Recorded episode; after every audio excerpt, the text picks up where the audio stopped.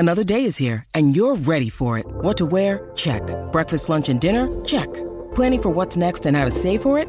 That's where Bank of America can help. For your financial to-dos, Bank of America has experts ready to help get you closer to your goals. Get started at one of our local financial centers or 24/7 in our mobile banking app. Find a location near you at bankofamerica.com/talktous. What would you like the power to do? Mobile banking requires downloading the app and is only available for select devices. Message and data rates may apply. Bank of America N.A., member FDIC.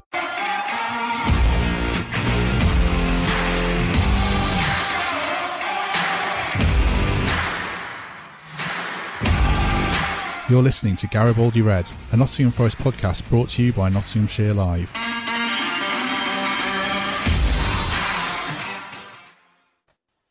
Hello, welcome to Garibaldi Red for a second episode of this week, as we're joined by a special guest ahead of the West Ham game in the shape of Forest first team coach Jamie Robinson, one of the new people who've joined the club over the summer. Jamie, great to have you with us. How are you?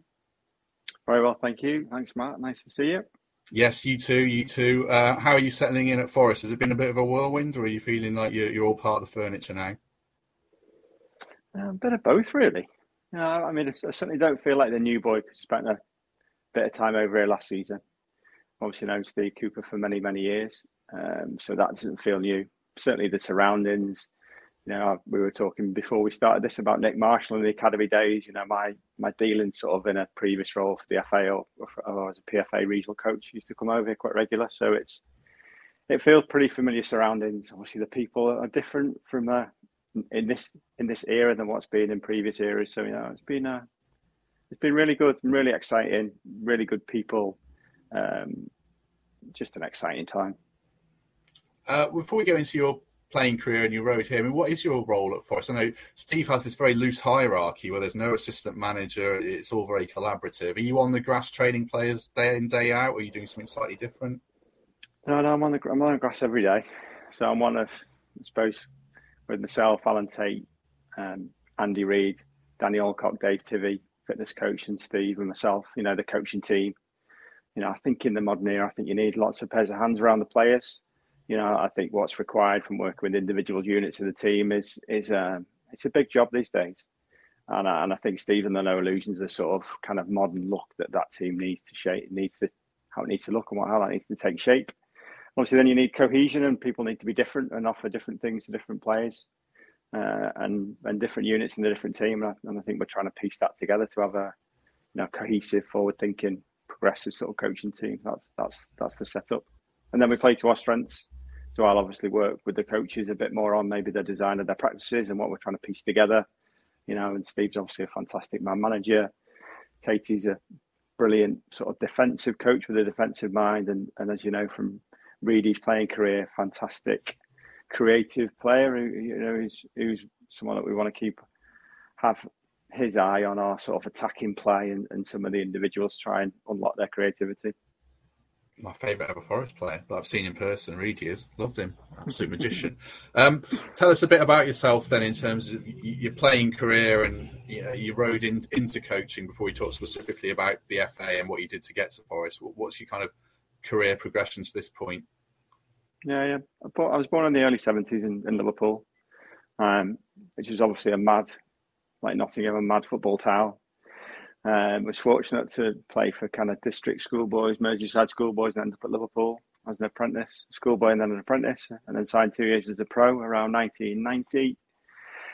Thoroughly enjoyed my time there. Left 2 years later and went on a free to Barnsley. Enjoyed about 18 months there, which was quite an interesting time. Totally different part of the world. Just at the end of the miners' strike, it was a cultural experience for me as a young Scouser, really. Wow, this place, not many miles away from my house, is very different from where I've grown up. And then ended up sometime, I had 3 or 4 years at Carlisle, which was good. And then was at Torquay for a couple, and then finished at Exeter and Chester. Got injured about 30 and finished then. As my career was sliding down into journeyman, lower divisionness. But I enjoyed every minute of my playing career. But I did think from early on I would be better as a coach. I don't know why. I thought that I offered things, empathy and understanding from the player's perspective about what sometimes coaching didn't offer us in that era.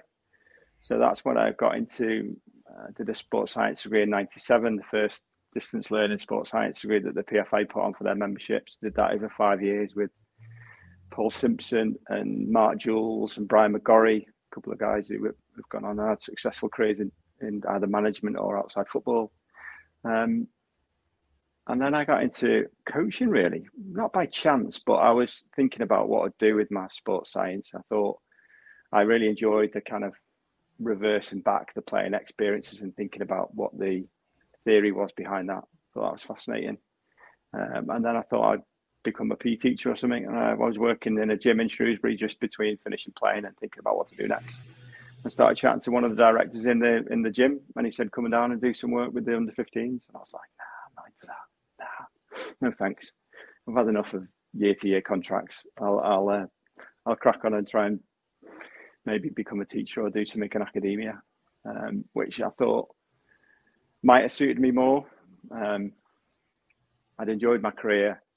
I always felt I was the player in the dressing room who read books and listened to Radio 4, and was a bit different, And I suppose it was not more difficult, but in any culture, you got to fit into that to a certain degree. And I wanted to be my true self.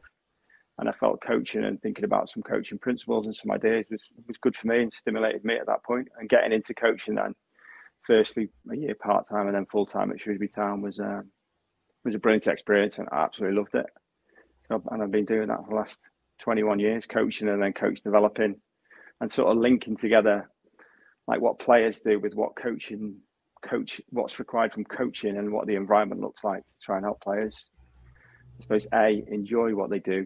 I think that's key, and be motivated by how they operate. And then secondly, try and think how we can get them better from a playing point of view and developing their skill, and then seeing what the coaches do to help support that practice design and the way they interact, with the players. And end up here. You mentioned a few things there. I mean, were you a centre-half? Is that right? Yeah. A rugged centre-half, I don't know. I mean, lower league football sounds pretty, a bit like the Wild West. You mentioned Torquay. I read a book. Is it Gary Nelson's book about playing at Torquay? Yeah. You might even have been there at the time. Yeah, I had a little few lines in that book. It's not a claim to fame, I get it. A different world, though, is it, lower league football, to what you grew up at Anfield? Yeah, Liverpool was very much pass and move. I felt privileged to spend, 6 years there, 4 years full-time, 2 years as a schoolboy, but it was just so simple about pass and move principles. The boot room is still in operation. Ronnie Moran and Roy Evans had talked loudly in the boot room and coached you about what was going on the previous night when the first team were playing, about are we in rush press in the front. The training was all about with the ball. So it's similar to the work that we do here. We're not running for running's sake. We're running with the ball. The game's hard, and you have to run in connection with being good on the football and running off the ball. So some of the bits at Liverpool were absolutely fundamental to me becoming the person I was, or the person I've become and who I was back then. And also then the football, how it's built my football philosophy, but then also seeing other, like you said about lower division football, how you can win the games in other ways. You've got to soak up pressure. There's been games that Forest have had over the last season where you have to soak up some pressure and you have to suffer at the right times. You have to be organised to deal with that defensively. So I think the combination of the sort of cultures I've been exposed to over the years, and obviously working at the FA and ultimately on running the pro licence and dealing with coaches who worked at, clubs in Champions League football and working with some of the national teams, I just feel privileged to I've had such a set of experiences with different people from different backgrounds. The combination of all that stuff, it's not, none of the League Two stuff doesn't operate in isolation. It's very similar and different to the sort of work we're doing now. And it's just having a focus and a real thought about how you want to do your work. You mentioned the work at the FA there, and it sounds like you had a great gig. Was there a part of you when Steve approached you to come join him that you thought, well, club football, it's not exactly the best for job security sometimes, even as well as things are going at Forest. Was it the challenge that enticed you, or was there any reticence to come? Yeah, I think the greatest compliment I can pay the football club is that when I was here last year, I used to leave my car thinking, I'd like to go back tomorrow. I'd like to go back and see what we're going to do there, because the discussion we'd have about what we're doing with the players, what the coaching sessions look like, feedback and some of the little challenges that we had. you know, were fascinating to me. You know, and I was thinking, what could that look like? You know, day in, day out, as you get to know people better. My coaching philosophy is built on relationships, and that could only be, I suppose, you can only really maximise them if you really get to know people, understand what makes them tick. So the opportunity to come here and to try and build on those relationships was one that I just couldn't turn down. And yeah, reticent maybe, but also I think I'm proud of the work that I've done at the FA for the last 11 years. You know, I think we've done some really good stuff. I've been involved with the EPPP and the kind of establishment of St George's Park as our home of, you know, coach development and the home of our national teams, and felt it seemed to be the right time to move on. And you know, you can't work out a calculation for that. It just felt right.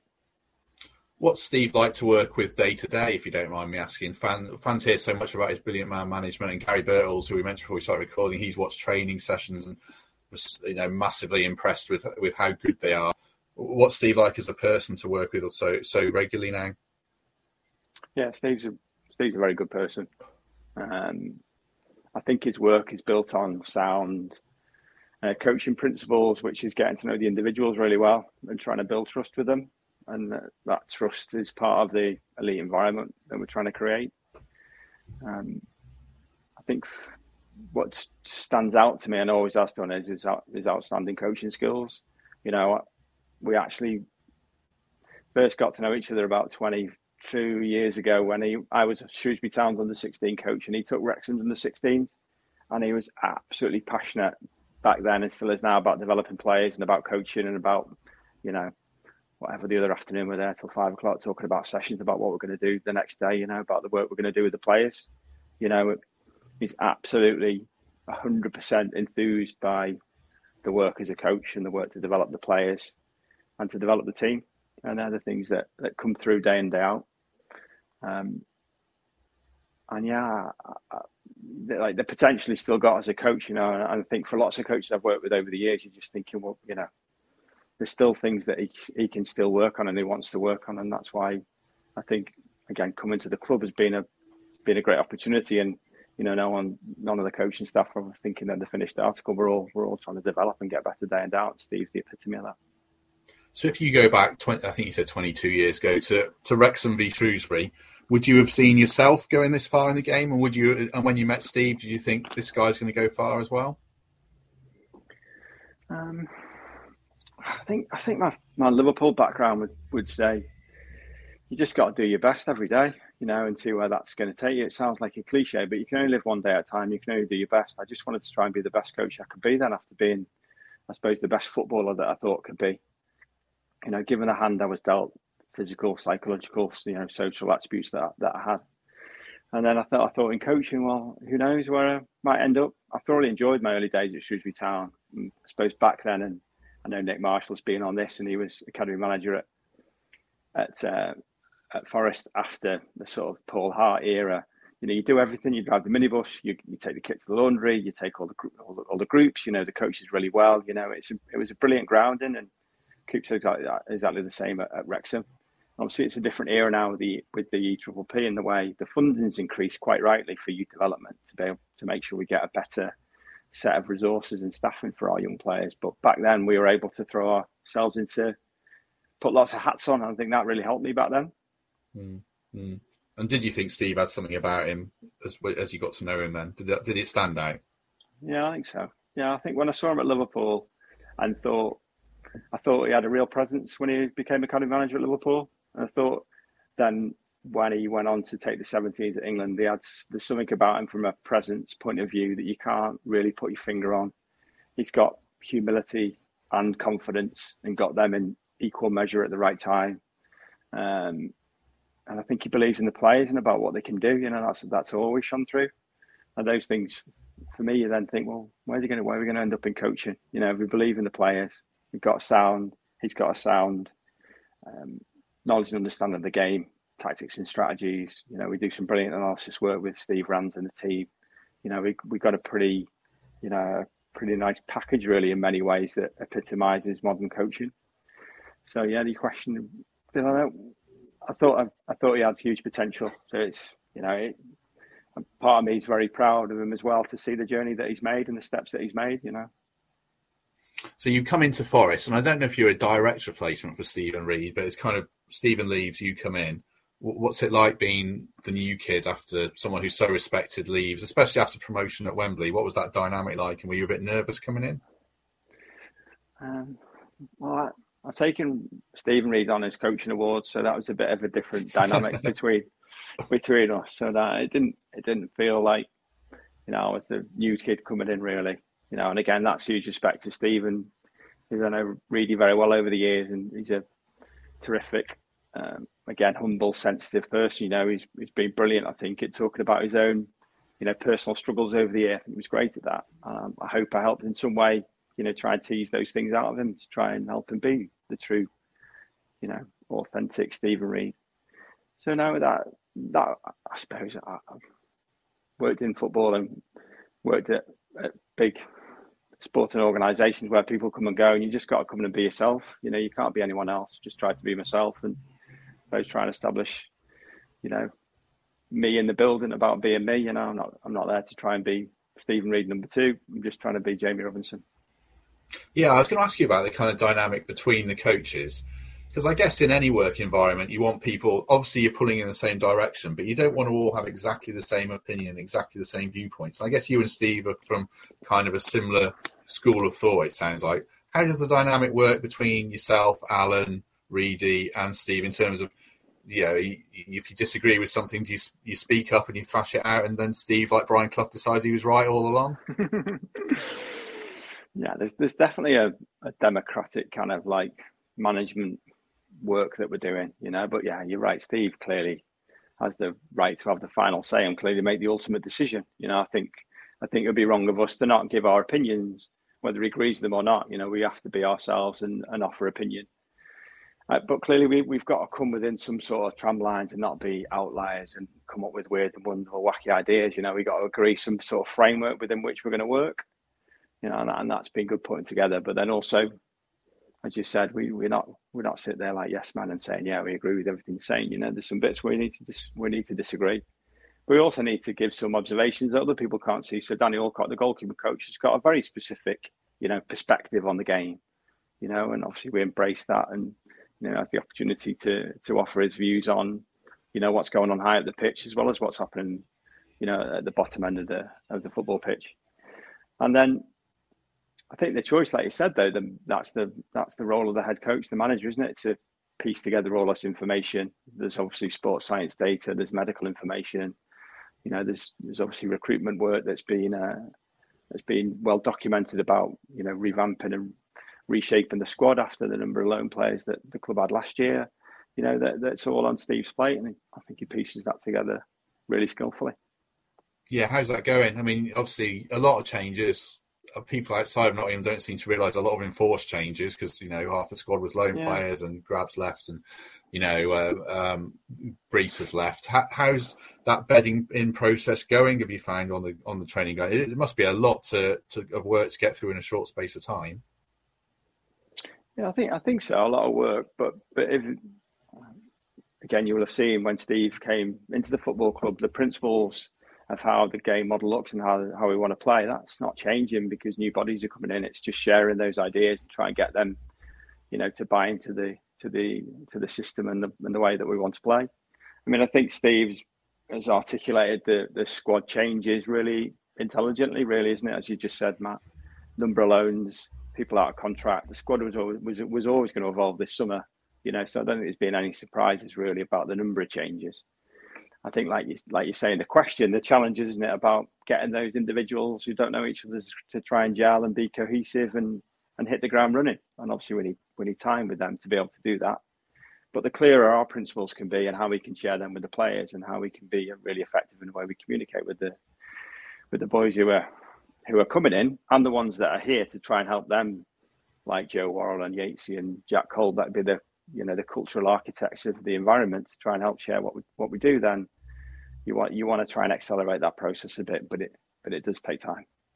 Is it a different or a harder challenge because you've got lads coming in from the Bundesliga and lads who are coming in from France and different nationalities? Is it any different from betting in, you know, an English player who's played 400 games in the Championship? Are the principles the same? Yeah, I think the Premier League is definitely the World League, isn't it? So different to the Championship, which will have, you know, I suppose English principles at the heart of it. You know, the Premier League is the World League that's based in this country. You know, the Championship is, I sort of work at the FA, it's sixth or seventh best league in the world. You know, so we've got two of the top seven best leagues in the world. You know, Bundesliga 2 is down at like 30th, I think, or something. So, you know, we're trying to recognise that. I think the league's got a global feel, hasn't it, for the way the football's played, you know. And I think that allows the boys to come in and settle in a little bit more cohesively, because the way we play is not, again, your question at the start about League Two football, where that left side centre half, you had to put it down the channel. There was no way you were going to roll that ball into centre midfield, you know. But that's not the way the game's played now at the top of the Premier League. You know, the teams who've been successful, you know, have clearly had a range of styles over the last few years. But the majority of teams that are playing progressive, you know, technically based football through the thirds has gone through the roof over the last decade, and that showed, I think, in the Premier League club's record in Europe, and the way the league looks. You know, I think is allowing the players that we've brought in from other clubs and other countries to come and join us and hit the ground running, because I think we play a progressive, fast-flowing, you know, attacking style. How much of your job then is kind of getting players up to speed tactically, and how much is making sure they're settled in as people and able to be their best on the training ground? Is there a balance to be struck there as well? Yeah, definitely. Yeah, I think clearly, first and foremost, we'd be off on the field stuff, you know, would be, well, on and off the field, meaning video and looking at the work that we're doing to try and help the players bed in. That would be my first priority. But obviously we would link that in, and, you know, Steve and the staff are, I think, are really good at picking off the guys individually and seeing how they're getting on, have they settled in. Again, I've been really impressed with the club's support about how Rachel and other people around the club help the new players come in and show them to different properties and help them set in really, really quickly, because as you're putting out, it's crucial and it's important. So yeah, it definitely feels as sort of a family element to the way the club's going about helping the players settle in, which can only help them perform on the pitch. Mm. One thing I've asked people a few times around coaching, it's kind of that relationship between coaching someone who, in your no offense, I guess in your case, you didn't play at the highest level, is a better footballer than you. How does that relationship work? Then on the flip side, you've got like Gerrard and Lampard, who are coaching players, especially at Rangers for Gerrard, who are probably not as good as them. How have you found that challenge and overcoming it? Yeah. I've not been really worried about that, because I grew up with Robbie Fowler and Steve McManaman, you know, who end up being terrific footballers, and we talk about similar things. So I think you need to take people as you find them. You know, I've never felt, when I got into coaching and then coaching some of the, you know, former England internationals that came on our stuff, like David James and others who are big characters, you know, you just have to take it in your stride, really. Or I think that's part of my skills, will be able to take that in my stride. But I would only try to get to know them. A bit like we're talking about coaching here, try and get to know the individual, what their ambitions were, how we could support them, how we could work together. You know, I think if you're demonstrative and trying to like be dictatorial to anyone, I don't think that people like that. So I think I've tried to help the work I've done as a coach being built around, you know, some bits around self-determination theory and trying to help people with their ownership and the sense of belonging to a bigger picture. And those things have always helped me like recognise that everyone's different. Everyone's an individual, regardless of whether they played whatever Gerard and Frank play 100-odd times for England, or, you know, whether they played for Shrewsbury Town or Torquay United. They're just people who just want to help. You just want to help try and get better. Does it all come down to relationships and communication then, coaching? Is that the number one skill you've got to have? I've asked Nick this as well, but is that top of the tree if you could 100%. Have one skill? It is for me. But when you say, is it the number one skill? You know, I heard Steve Wright on Radio 2 today, and he's quite good at talking, but he wouldn't be a football coach, because you've got to know your stuff as well, you know. So communication is about also linking who you're trying to work with what you're trying to work on them with, if that makes sense, what you're trying to do with them, and then how you're going to communicate that with. So like the who, what, how kind of links together in a little model about you can't just be a good communicator and I think don't know your stuff, you know. you can't just talk about the game and be obsessed with the game and not to get to know the individual who you're working with. I suppose that little triangle I find fascinating about coaching. Obviously, sat in the middle of that triangle is getting to know yourself and getting to know the pressure that you put yourself under and how you talk to yourself about how things are going in the game. Part of my experiences in coaching has been in grassroots and in professional football is that the result and the scoreline is such an overriding determinant about how coaches behave.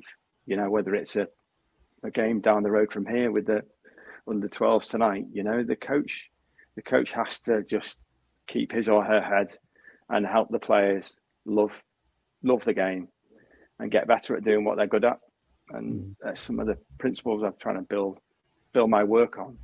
But then when you're at the performance end, it's more than that. You know, it's how they enjoy it, how they're motivated, how they want to be successful, and ultimately how they want to win, and how we all want to win, because the first team's about winning games.